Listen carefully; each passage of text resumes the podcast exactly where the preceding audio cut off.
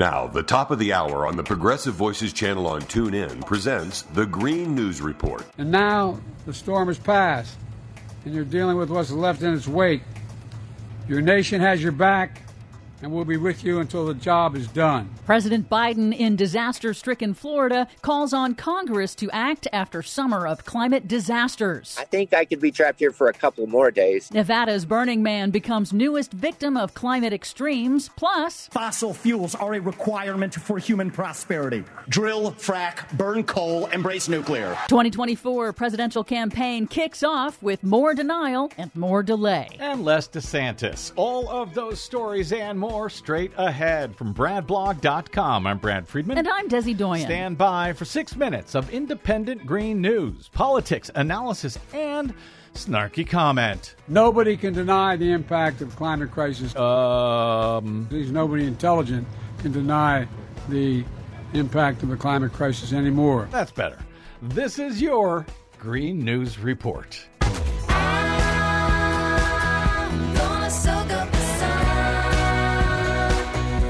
Okay, Desi Doyen. Well, it looks like the climate denial does continue even after an insane summer. We're now officially in fall everything should be fine now, right? no, unfortunately, it won't be oh. because the summer of extremes is just as extreme and getting extremier. Uh oh. Two historic hurricanes hit the U.S. on both coasts while we were out, and new record shattering extreme heat waves hit around the world. First, a follow up in the historic West Coast landfall of Hurricane Hilary, which rapidly intensified over unusually warm Pacific Ocean waters. New damage estimates now top $10 billion across the West, and officials in Death Valley National Park have closed the park indefinitely due to extensive flood damage from Hilary. Really? On the East Coast, just a few days later, Hurricane Idalia also rapidly intensified, also fueled by record hot ocean waters in the Gulf of Mexico. It hit as a powerful Category 3 in the Big Bend region of Florida that hadn't seen a landfalling hurricane in more than a century. Idalia wrought havoc from Florida to the Carolinas and is now on track to become 2023's costliest single climate disaster for the U.S., with preliminary estimates of loss and damage at 10 to 20 billion dollars, further straining Florida's rickety property insurance industry. And if my math is right, we've still got two more months of storm season? Actually, three. Three. I'm sure it'll be fine. The record hot waters in the Gulf of Mexico also generated extreme heat, with Gulf Coast cities like New Orleans and Houston recording new all time high hottest temperatures. And yes, human caused climate change is clearly connected to these record high ocean temperatures and the rapid intensification of storms. It's not just down in Florida and New Orleans, it's like 90 degrees up in Minnesota today. Yep, and the U.S. Gulf Coast has now seen an unprecedented eight major hurricane landfalls in just the last seven years. Uh, did I say I'm sure it'll be fine?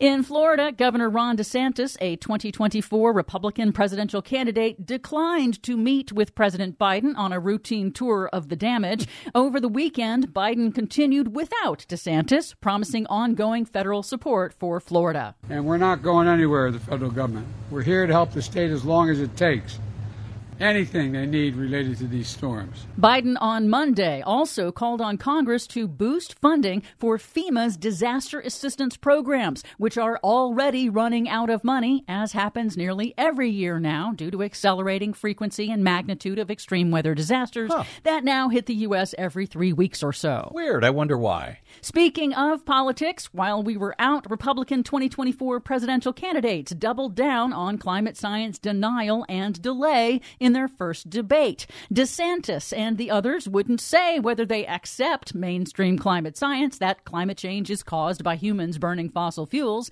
but fast talking entrepreneur Vivek Ramaswamy outright called climate change a hoax. I'm the only person on the stage who isn't bought and paid for, so I can say this. The climate change oh, whoa, agenda whoa, whoa, is a hoax. Climate- and of course, now new reporting reveals that Ramaswamy has at least $50 million invested in a fund dedicated to drilling as much climate warming fossil fuels as possible. If anyone knows hoaxes, it's Vivek Ramaswamy. Finally, more unprecedented extreme weather hitting in unexpected places also caused chaos at the Burning Man Festival in Nevada. A climate protest at the start of the event caused an hours long traffic jam, and then an unusual torrential storm turned the desert into treacherous mud, trapping tens of thousands of people amid overflowing latrines and shortages of food and water. One death at the festival is under investigation, and this latest disaster demonstrates once again that climate change intensified extreme weather events can strike everywhere at any time. Well, they went to the desert knowing it'd be about 115 degrees, so maybe this was nice. For much more on all of those stories and the ones we couldn't get to today, check out our website at greennews.bradblog.com. Find, follow, and share us planet-wide on the Facebooks, Mastodons, and sites still known as Twitter at Green News Report. I'm Brad Friedman. And I'm Desi Doyen. And this has been your Green News Report.